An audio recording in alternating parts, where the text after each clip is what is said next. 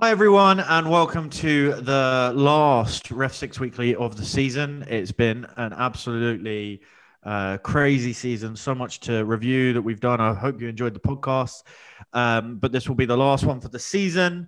Don't worry, we will be doing some specials during the Euros, but in terms of weekly, this is the last one. Um, I am joined uh, once again by my co hosts, uh, John and Rimon. How you guys doing? All good? Yeah, good here. Excited for the last one? Yep, always. Brilliant. Um, on this week's podcast, we're going to be reviewing the last few um, games of the season, so the Champions League, Europa League finals, and the playoff finals. A lot of a few different incidents that we're going to cover later on. Um, but I'm going to just quickly start with some of the the news as we always do. Um, so, in terms of Champions League, guys, bit of a surprise. Well, in both games, Europa League and Champions League final, bit of a surprise. Villarreal beating Man U, I thought was a surprise, and Chelsea beating Man City, although they've beaten them twice in the last six weeks, I thought was a lot um, a big surprise too. But in terms of the Champions League final, the runaway kind of man of the match for most people watching was the referee, um, uh, Antonio Lahoz, uh, Spanish official. What did you think of his performance? Yeah, I thought it was great. Yeah, he did a great job. Amazing referee. And what, what's interesting is because I've just I've discussed his style with friends in the past, and some think it's a little bit over the top, and some love that kind of more personality that he shows in refereeing. And we'll touch on some of the specific incidents from the game, but overall body language, you know, he's quite eccentric, I guess, as a referee. But you thought it, he handled it well, and like I said, most people's man of the match for the for the game. So really interesting to see. Um, yeah, great performance in the Champions League final. It's been announced in some quarters that the Euros will be his final hurrah. He will be retiring after that. There's not been an official announcement, but um, uh, a few reports suggesting that that might be the case. And um, what I've noticed in the past, so in 2012 and 2016, the referee who did the Champions League final also did the Euro final. So he might be in with a great shout, especially after that performance. So one to look out for, especially if Spain don't make it to the um, to the final. So that's uh, that's some news there. And and then uh, a report from the Daily Mail that's came out this week. Um, and the Daily Mail have had previous um, sources in the PGMOL, so they normally are pretty accurate. Um, they've stated that there's five referees um, from the uh, EFL uh, Select Group 2 group that are being interviewed currently for promotion into the Premier League. So we know that Lee Mason has retired. He's now going to, instead of being a referee, he's going to be a full time VAR. So it leaves at least one spot available for a referee to be promoted to. There may be more, but almost certainly there's at least one. Um, and there's five referees, according to the Daily Mail, that are up for that position. Um, Tony Harrington, who refereed the League One playoff final and also the FA Trophy um, final, is is up for uh, up for the position. John Brooks, who actually used to be a FIFA assistant referee, he he gave up his assistant referee role, worked and went back down the ladder to just focus on refereeing. He's been a select group two referee for a couple of years, and he's in with a shout. Michael Salisbury, who's actually a relatively new SG2 referee, um, is in with a shout. Keith Stroud, who used to be in the um, FA's refereeing department, he's one of the older um, SG2 referees and has refereed in the Premier League before, is is being interviewed. And probably the the one that is catching most people's attention is Jarred Gillett, who's the Australian FIFA referee who moved here last year um, for work and has been select group two. Um, uh, he's reportedly being interviewed as well. So five different candidates there, um, all have variety of different skill sets and different backgrounds that are really interesting. So um, yeah, we'll we'll wait to hear the outcome. Normally, it's you know when the names get released, it's probably about a week before we'll we'll hear. So should be something this week or next week uh, in in regards to that. Um, John, any of those names in particular that you think are like that you've watched specifically?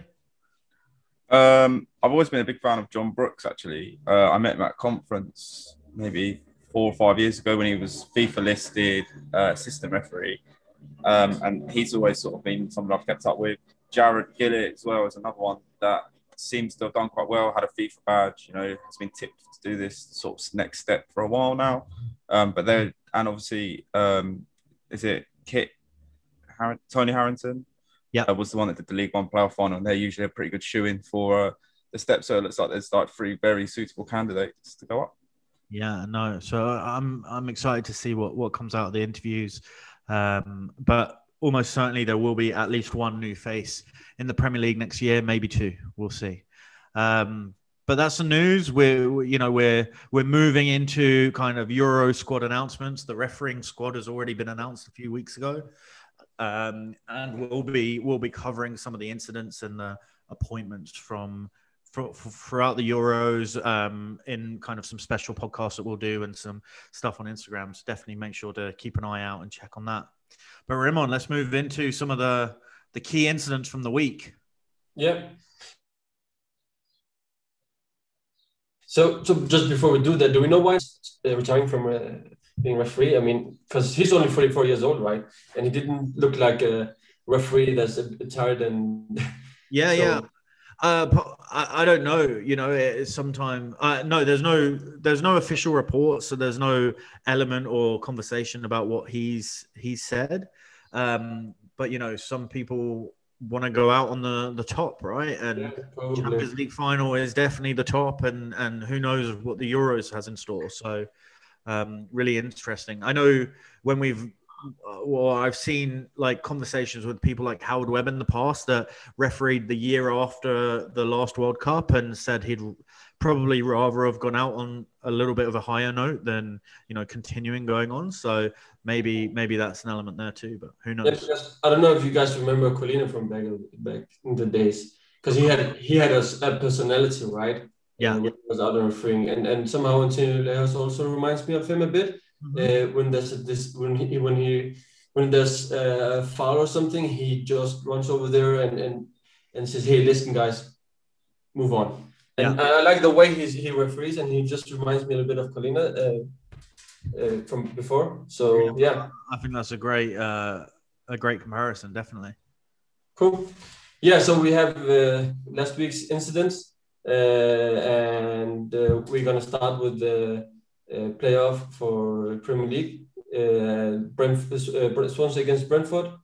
Um, uh, so yeah, the referee Chris Kavanagh, um, and there was an incident where there was a red card shown by Chris Kavanagh, and it was for Swansea player uh, Jay Fulton. So the the, the situation, uh, the, it, how how it played out was minute sixty five. Uh, the play was um, on the right side of Brentford's uh, goal, uh, of Brentford's half, and um, for some reason, I don't know if it was uh, by an accident or something, but uh, Jay Fulton uh, stepped stepped on stepped on uh, Mathias Jensen's uh, foot and yeah, and they they, they both uh, fall down. Um, the referee gave a red card right away. There's no VAR.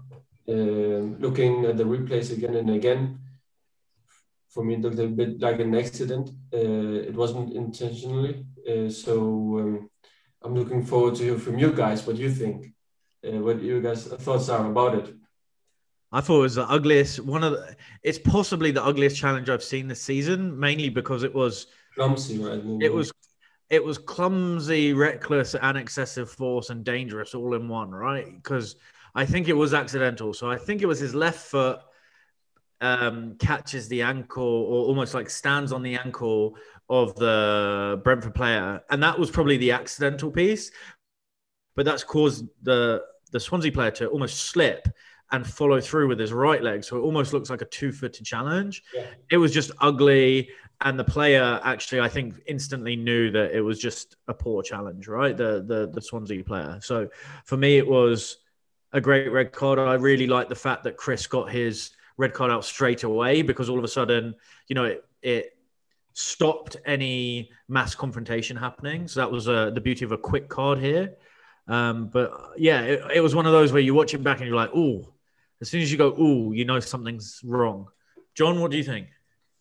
Uh, yeah, I think it's an easy red to give. I think he gave it quickly. Like credit where credit's due. I was speaking to some of my friends, and they were saying that um, Chris Kavanagh's fitness hasn't been all that great in recent years, and he looked fit and he looked great, and uh, he was in the right positions all the time. Um, but yeah, with the red card, I think he's caught his ankle. It's caught his ankle high. There's no real intention to play the ball.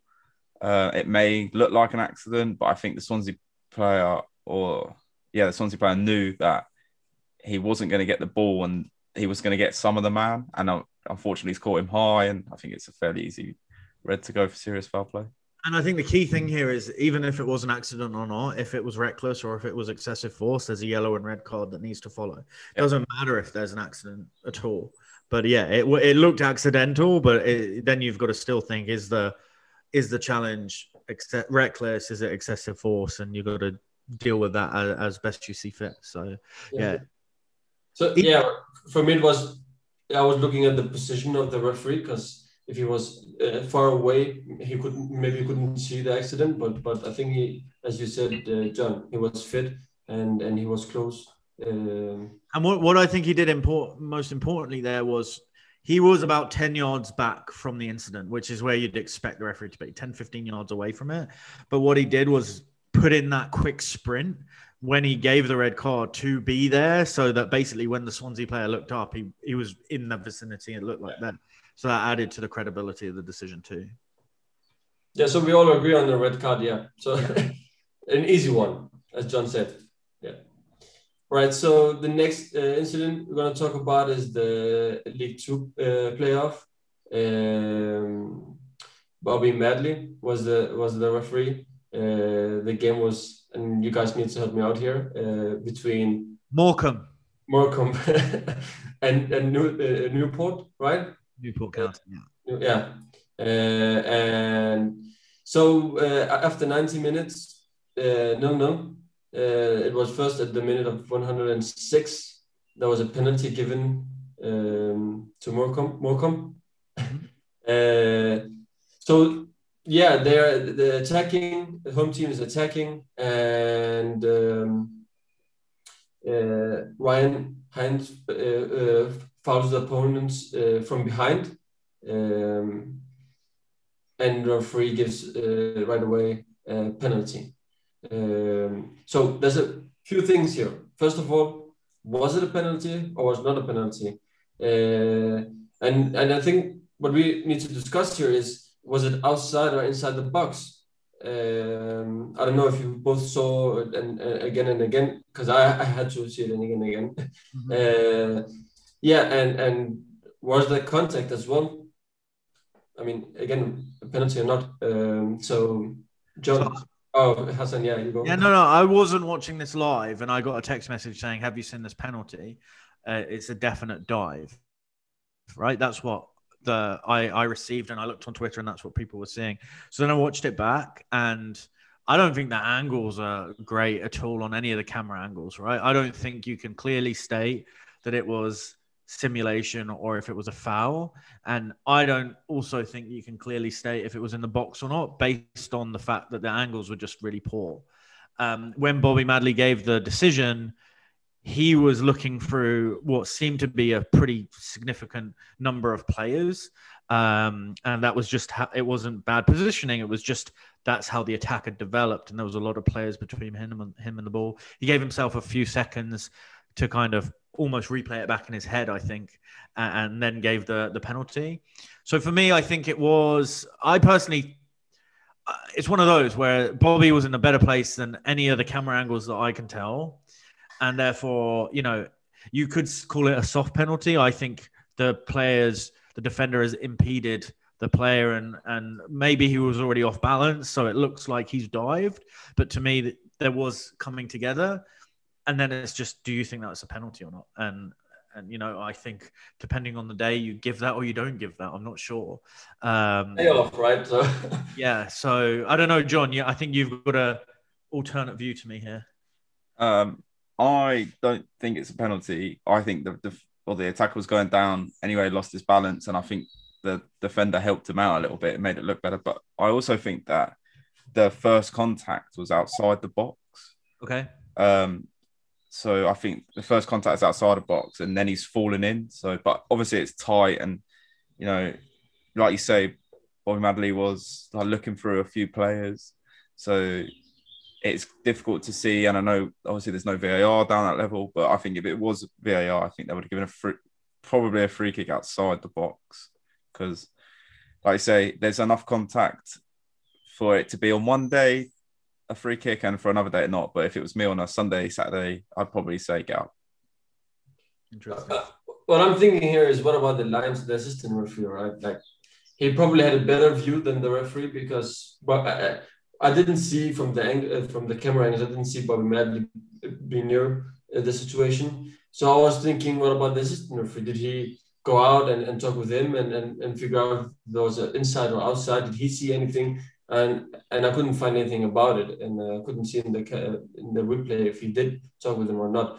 Uh, but again, it's uh, without VAR, it's it's your it's the old-fashioned way, right? You have to take a decision. Uh, he probably took it uh, uh, looking at by looking at the player's reaction and so on. So yeah, I don't think it was a penalty either. Looking back, looking at the replays, his left foot was uh, outside the penalty area. So, so, you think it's not a penalty because of the position, but you think it was a foul? Uh, I don't think it was a foul either. I think he, yeah, I don't think it was a foul. If you wanted to give something, it was probably a free kick. Yeah, uh, it, it's harder to see. It, it was. I mean, uh, even looking at the replay, it's hard to see if it was inside and outside. It's just you have to take a decision in two, three seconds, right? So but yeah, if we look, if we, as I'm, I'm agreeing with John here, uh, if they are looked into it, probably a free kick. It's hard to see if he he was diving or not. Uh, you have to prove that he wasn't. Yeah. So yeah. And um and you raise a good point about the assistant referee there. So I think we've talked about in the past, John, on some of these pods where you know if you're in doubt, obviously go and have a chat with the assistant, but the assistant can do a couple of things here to help you out. Once they know you've given like you've blown your whistle, they can make a move either down to the corner flag, which is a great indication to say they think it's in the box, or a couple of yards away from to the left of the 18 yard box to give you a clear indication that they think it's a free kick. So that's some subtle kind of movements that only the officials would see or know that will help with communication, especially when you don't have the the uh, earpieces and the comms kit in the game. So, but there was one Rimon I don't know if you saw in the first couple of like I think it was in the first ten minutes of the game where a corner comes out, uh, a corner goes into the box and the goalkeeper comes out, tries to punch the ball and misses it and gets the attacker. Did you see that one as well? No, I didn't. Okay, so so John, maybe we can talk about this one where. Yeah, I think it just happened as I said it, right? The yeah. the goalkeeper for Morecambe comes out, goes to punch the ball, misses it, and contact is made with the fist to the attacking player. So that to me was uh, a little bit more clear and obvious in terms of I thought that probably was a penalty, right? What do you think? Um, I think it's tough. There's a lot. I know we shouldn't you know, like keeper bias in terms of the keeper has a right to go for the ball there. It wasn't really out of his reach. He's just sort of messed it up. And the attacker has every right to go for it there as well. Yeah. So it seems to be like a bit of a, as if two players went up and headed it. Like, and they one of them's missed and the other one, it's a bit of a coming together. You obviously check on the player. Mm-hmm. Um, but I think because the keeper's got a right to go for that and he can use his hands, you know, it, it just happens to be I, I mean, I, I don't doubt that he's got a right to go for it, but let's put the ball on the floor and the keeper's gone to try and get the ball and he missed it and he trips the player, we're giving a penalty, right? So yeah. therefore, I think, I, I think, okay, just because he's got a right to go for it with his hands, he's got to get it. if he misses it, it's it's it's a foul. So to me, to me, I thought that was a penalty. I thought that was a yellow card as well for a reckless challenge um, and just another incident to. For yeah, I'd love to hear if anyone else agrees with John there on on you know okay, well it's kind of fair football, or or actually if it was mistimed and should have been a, a penalty. Love to hear from everyone. But sorry about that, Raymond. I just thought I'd add that oh, one. it's in. okay. The interesting thing here is uh, uh, is like what does the law say about it? Yeah, like to me, it, To me, law says penalty. Yeah, yeah, yeah, but but there must. I mean, if there's nothing in the law about a, a goalkeeper uh, coming out uh, trying to uh, fist the ball, but it hits the player instead, the opponents instead, there must be a law about it, right? There must be. I, I think I think it's I think it's clear. I think it's a pen, but who knows? We'll, we'll, we'll move. let's let's move on to the big game of the, the week. There wasn't much in the Europa League final apart from uh, uh, a ton of penalties, um, but f- from the from the mark after after the game had finished it with extra time. So, so let's move on to the Champions League final. It was a boring game. I agree with that. And that's boring. All I have to say. Uh, and Clement Turpin and his team were. Um, no one's spoken about them mainly because there wasn't many decisions to make. I think it was an effortless performance, yeah. but he'd probably come out thinking, "I wish there was something else there to referee," because it wasn't much to referee in that game. Yeah, true. Yeah, the the, the big game, the Champions League final, uh, Chelsea versus Man City. Um, very exciting game. Um, Antonio Lahoz, as we have touched upon a, bit, a couple of times in the beginning. Um, so there were, yeah, two situations, two incidents uh, we're gonna talk about.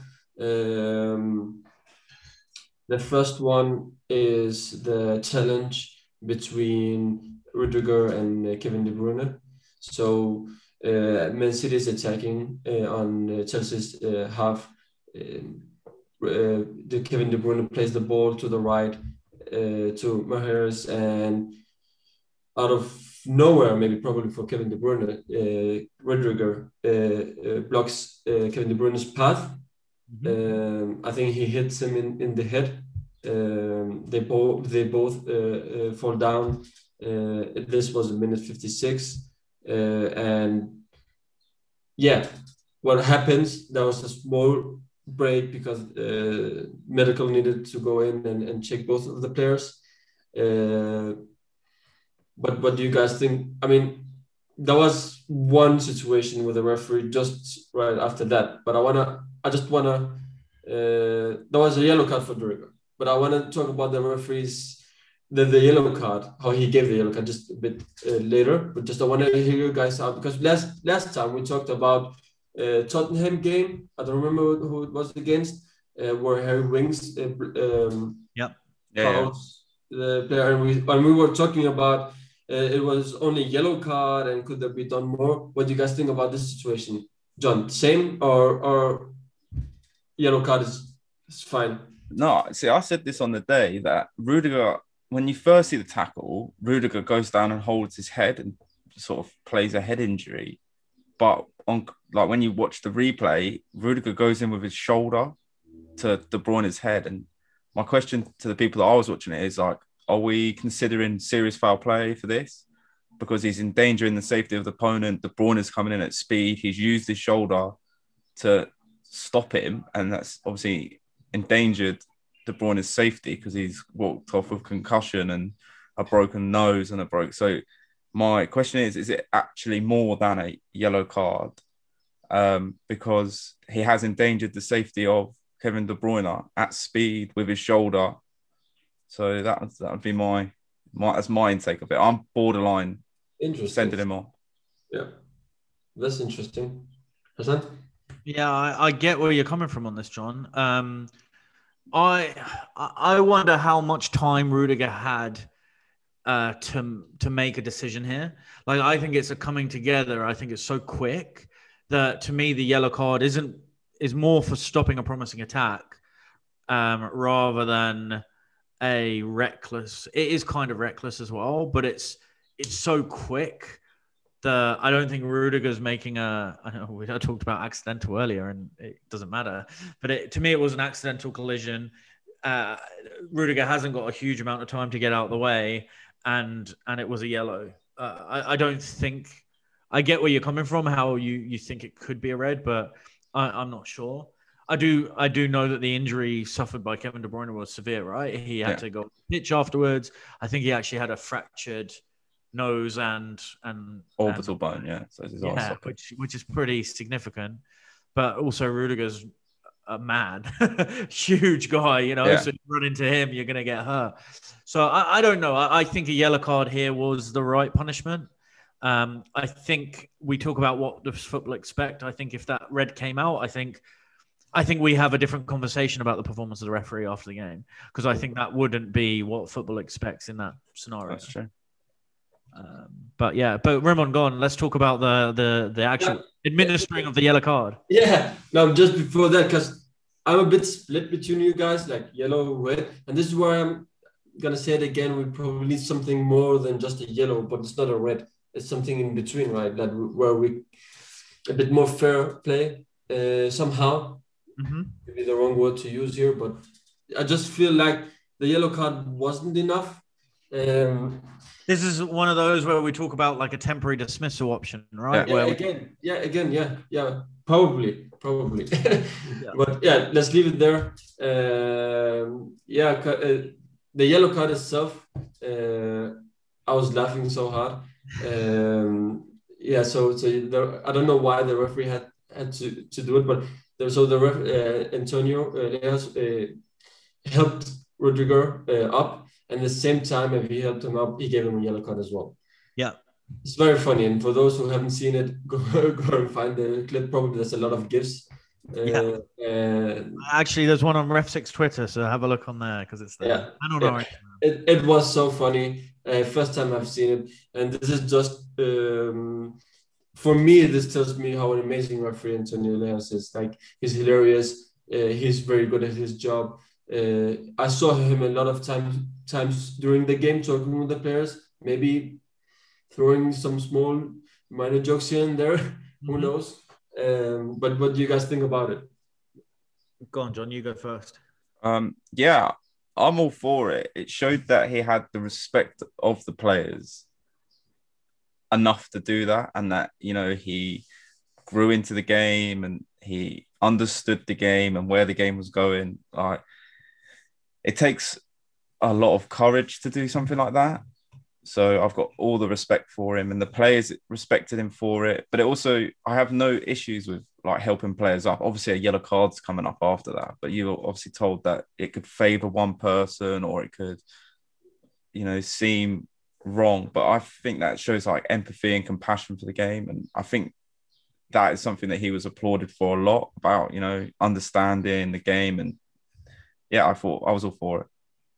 Yeah, I've I've seen majorly like 95% comments to that specific kind of display uh congratulating that that for, for the reasons John mentioned like compassion and empathy. And then I've seen a few minority comments saying actually you know it's unprofessional uh, you shouldn't do it in your games if you're lower down the levels etc and I think it's all about a judgment call and making understanding the temperature of the game and the temperature of the players and I think what he uh, realized was he had the game in pretty much the palm of his hands. Um, he showed the empathy to give Rudiger that lift up, and the yellow card was a necessity. It was going to come. I actually think it would probably look worse if he just stood there waiting for Rudiger to get up and then showed the yellow. I don't like that. I've seen that a few times. Quite a lot of referees will do that, and it's pretty normal. But actually, just giving the the, the player a lift up is is just it's another way to win them over. You, you're about to show them a yellow card either way, right? Whether you lift him up or not, he's getting a yellow card. So you're actually using that gesture of giving him a hand up to kind of win him over and make sure, you know, that the yellow card lands a little bit softer than it would have. So yeah, I was all for it. I, I, I liked it. It was one of many a time where he showed his personality when he was refereeing. Um, there was one time where I think Pulisic was breaking and there was a coming together with a Man City defender. It could have easily been given as a foul, but he wasn't giving these soft fouls in the game, which was great. And what I saw was he sprinted over to Pulisic and had a word with him. And I think it was just saying, I, I don't know. I'm I'm I'm uh, making assumptions here, but it sound it felt like he ran over just to let him know, hey, I've seen it. It wasn't enough for me. I don't think you were kind of diving, but it wasn't. It was just not enough for me. So keep going, get on with it. And then he ran off, and it was a split second, deci- uh, split second decision. But that few meters of sprinting he did had a quick word and walked off. No one would have seen it well, no one would have noticed it if you're just watching the game, right? You have to watch the referee. Uh, and I like that management because I think he was using that incident as a way to keep that player on his side, even though he hasn't given the foul for him. So there was loads of times during the game where his body language and his um, his man management was shining through, and I think Rimon, we're going to get onto another example of that now. Yeah, we are, uh, and and so there's there was just four minutes later there was an uh, incident again uh, where uh, Sterling gets the ball in the penalty area of uh, Chelsea and and uh, and and shoot at the goal. And yeah the only guy was standing uh, between him or just in front of the goal was Reece James. So it hit him it hits him well somewhere other Man City players uh, are indicating that was a handball but we clearly see uh, Antonio um, pointing out that it hit his it hit hits his chest first and then his arm. Um, what do you guys think about that? Because I mean, it wasn't he, he had a good positioning. He was standing in the correct place, and we had VAR and all of all of these things. But yeah, look, he he made a decision which was no penalty, which was the correct decision. And then the next step was how do I sell this decision, right? Yeah. And and what happened was as soon as the incident happened, I think there was four, five, six Man City players around him. So all of a sudden, his selling this decision needs to be big. It can't just be, hey, hey guys, it was chest then hand. It couldn't be like that. He had to make a pretty um, word language, right? A pretty loud you know, uh, getting his communication effectively, he went chest, arm, chest, arm, like three or four times. And not only did it sell it to the Man City players, what, what, what it did was it said, Hey, I've seen it. This is what I've seen. It hit the chest and the arm.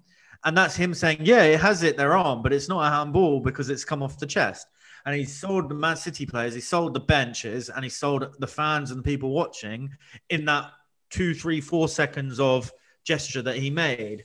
Um, again, some people may have thought it was exaggerated, but actually, it did what it needed to do, which was not.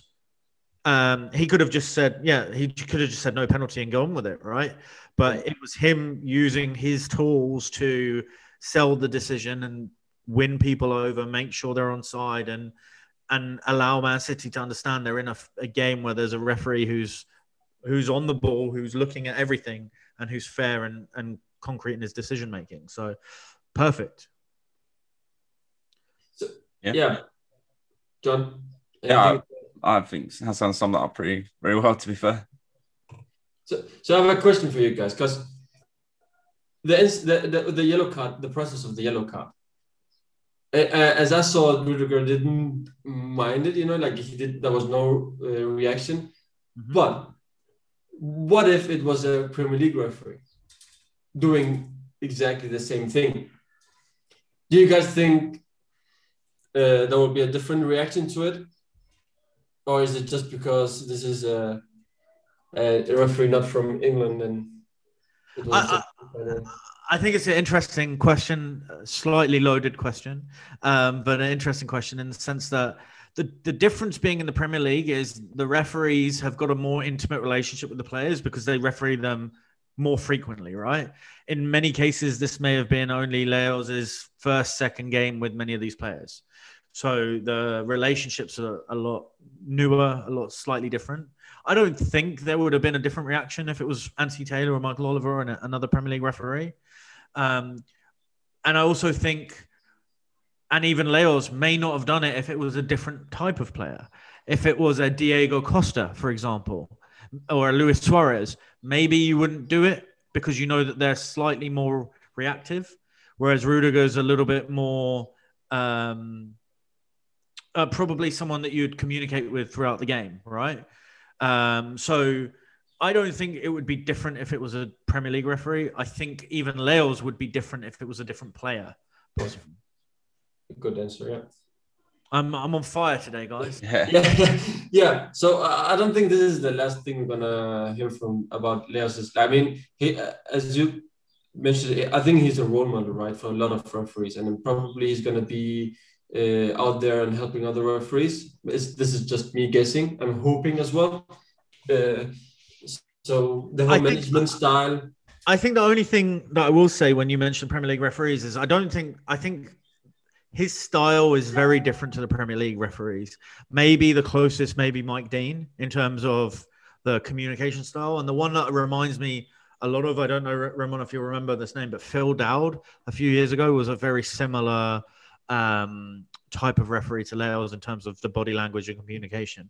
I'd like to see more of it. I, I, I like, I, and I think uh, from from what we saw in terms of fan reaction, they actually liked the referee, which is very rare, right? And I think it helps that most of the English fans haven't seen Lahoz referee before, you know, or they've seen him once or twice. The problem we have is Anthony Taylor and Michael Oliver, etc., etc. We see them week in, week out. We see the really great, and we see the occasional bad that happens. So the official, uh, the fans are a bit blinded by the fact that they think this guy's just had a perfect game, which he did.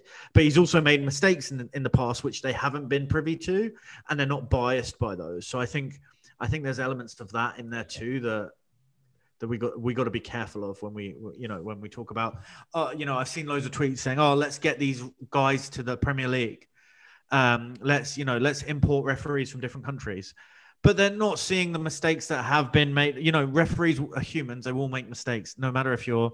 Uh, you you could be Collina, you could be Howard Webb, Mark Clattenburg, you could be Clement Turpin or Anti Lahoz. You're going to make a mistake, uh, and people remember that, unfortunately. And so that's where I think you know we're, we're doing a good job in England with the refereeing, and and every country is doing a good job of refereeing you know, I, I, I wonder if there's an opportunity in the future where the referees could travel around, but like you know, you get a Spanish referee doing a Premier League game and an English referee going to do a La Liga game. That could be cool. I like that idea, but um, I don't know if the costs uh, justify the the the the reasoning behind that. Yeah, well, you're definitely on fire today. So, John, let's move on to the to the main topic because I think this is the next thing we're going to talk about the main topics. So, uh, yeah.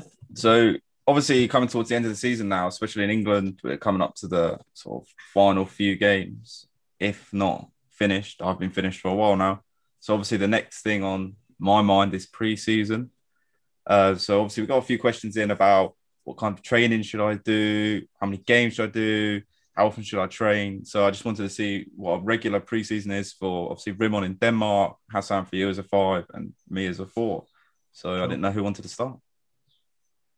Yeah, I can go. Um, so it all it all comes to uh, your goals, right, and um, motivation.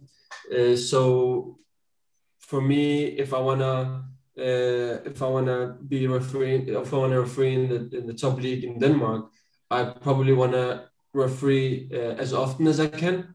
Uh, probably also train every day. Running every day, doing intervals every day uh, or every second day. Uh, so I think it depends a bit on your goals. Uh, for me, uh, when I started, I started a bit uh, older, um, and if I have two games in one week, I probably run three uh, three days, and the rest the, the next two days I'm gonna automatically be running doing the game. so yeah, I mean the training um, depends on your level of refereeing uh, in Denmark. I mean, if you want to achieve um, more than just a normal referee, you're probably going to train every day, uh, follow some training uh, exercises.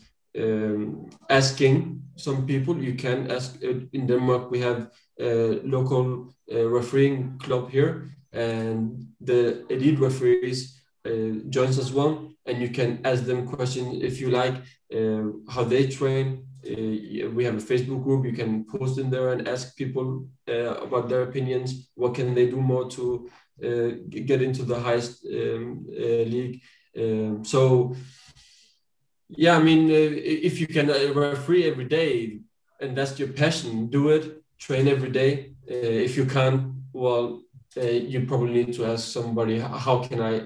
Uh, and we have courses here as well, so we can join the referee one and two, like assistant referee one and two. And if you've done all of that and you're still in a good age, then you can continue doing the elite refereeing courses. From there, you can uh, reach that, and automatically the training comes in as you go higher and higher. So yeah. Uh, good answer. I think um, a couple of things that Raymond pointed out, which I liked. Uh, what are your goals and motivations? Like, actually, I think you should start with that before you even go out and run.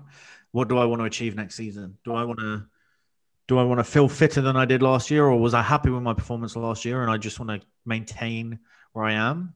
Um, so th- those will inf- inform what kind of training you do. Obviously, your work will, you know, have an impact. You know, when can you actually go and uh, train when when are you able to so coming up with a schedule and sticking to it is important obviously, yeah obviously the euros are going to be on so there might be a few extra beers that you'll be drinking throughout june than normal. So uh, factor that in you know maybe go for an, a quicker run or maybe change your day that you're going to run because you know england or denmark are playing the night before. You're probably not going to want to run in the morning after a game like that you know a few beers. So planning is important I think another thing that Remo mentioned, which I like, and that I'm going to try and start to do this season, uh, this preseason, will be um, trying to form a group or a few friends. I think when you're accountable to other people, you're more likely to train than you are on your own.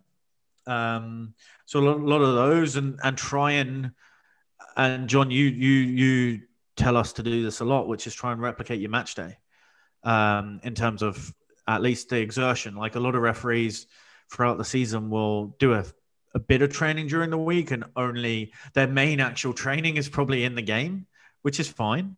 But if you're losing those games every week, you need to make sure you're replacing, in terms of the fitness side, those activities. So think about that uh, in terms of getting number of friendlies in.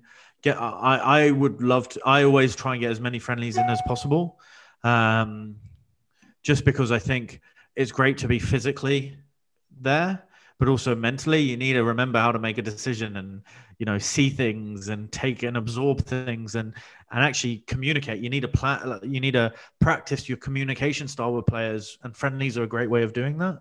So yeah that, they're my kind of ideas. But john what about you? You're obviously a little bit more um, younger.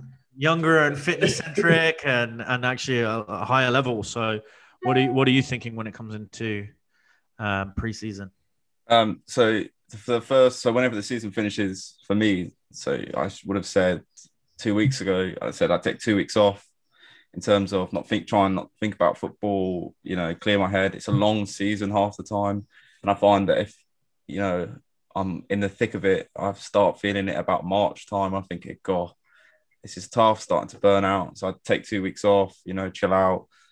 I do it slightly differently. I try not to take that many games because I feel like if I do a load of games, then obviously that burnout period in March becomes February, and then that's still three months of the season to push.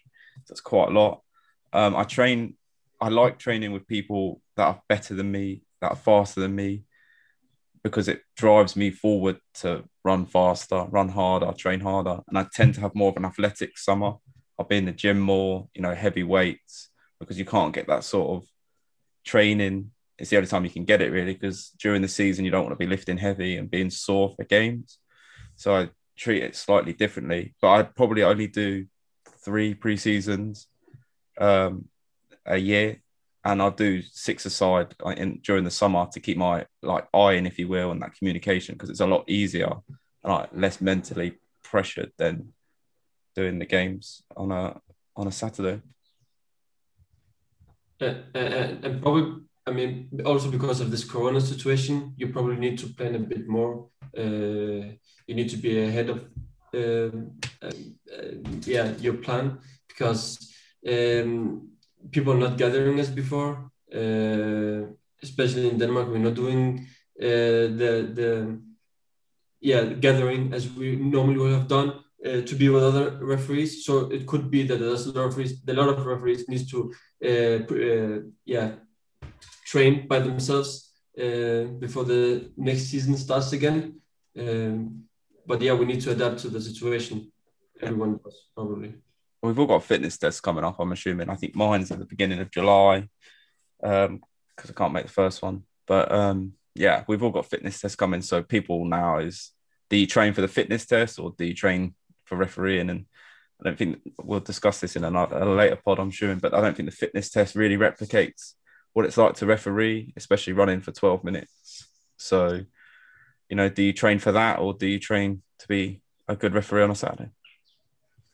And for some, there's also theory test, right? So it's not all physical, yeah. physical, physical test. So I know I have to do a theory test uh, after the summer. So we also I also need to train for that. Open the law book. Yeah. Yeah. Brilliant. Well, I think that can draw a wrap to the Ref Six Weekly. I guess this was season one for for our Ref Six Weekly pods, where we were, you know, hopefully sharing with you some tips and tricks around refereeing, talking about some of the incidents, sharing some news from the refereeing community, um, we hope you enjoyed it. We'll be back in a few weeks for when the Euros kick off. Super excited. We'll be obviously supporting England and Denmark from our side, um, but also the third team, all of the officials. We're looking forward to seeing them perform well.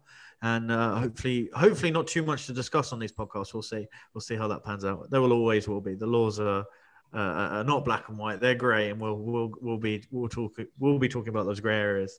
Um, John and Raymond, thanks so much for your uh, time uh, devoted to this, and um, we'll speak soon. And we'll uh, I'll be keeping an eye out on preseason, making sure we come back back stronger.